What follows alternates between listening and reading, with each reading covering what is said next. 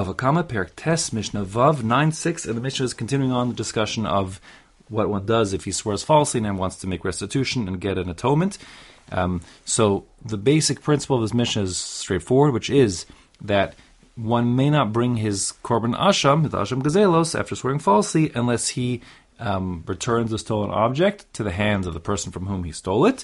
But what ha- that only is true if there is a pruta's worth of value that needs to be returned, and that pruta's worth of value has to be returned from the keren, meaning from the original value of what was stolen, and not that chomesh, that surcharge. The chomesh itself is not ma'akev. It's not essential. If one fails to give the chomesh, he's certainly not done his job right, but he is still able to bring the, the asham gazelos and uh, you know work towards getting a, at least a partial partial atonement.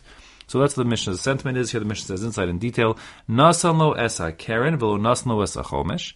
If the thief returns what was stolen or the value of what was stolen, but doesn't give him the extra twenty five percent, or if machalo ala keren velo machalo ala chomesh, or if the victim forgave the thief, saying, "Don't worry about it. No need to return to me what you stole, but I do want that twenty five percent for whatever reason." Um, so then again, you haven't got the, any more of a keren liability and the, of the principal, and therefore again you won't have this requirement to return it. And same goes for machal, if machal lo al zeva al chutz mipachos meshava pruta bakeren.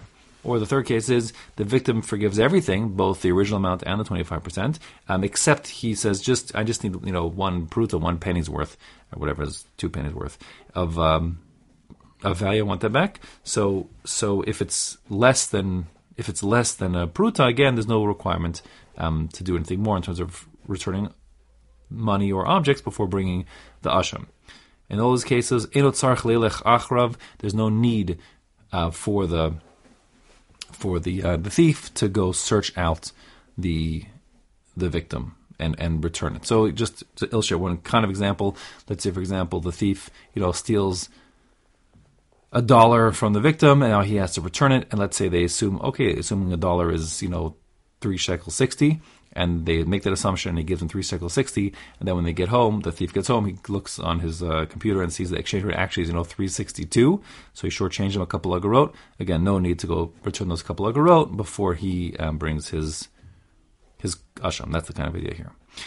On the flip side, naslo esa chomish v'lo naslo esa keren, if the thief gave the 25% surcharge but didn't give the principal amount, or machalo ala chomish v'lo machalo ala keren, or if the victim said, forget about the extra 25% surcharge, just give me the principal amount, machalo al ze v'al ze, chutz meshava pruta b'keren, or if the victim says, forget everything, forget that what you stole from me and the and the, the surcharge, um, except for one pruta's worth that I want back. So then, sarch lachrav, the thief must get that last pruta's worth of value, whatever it is, um, into the hands of the victim before he's able to bring his asham gazelos.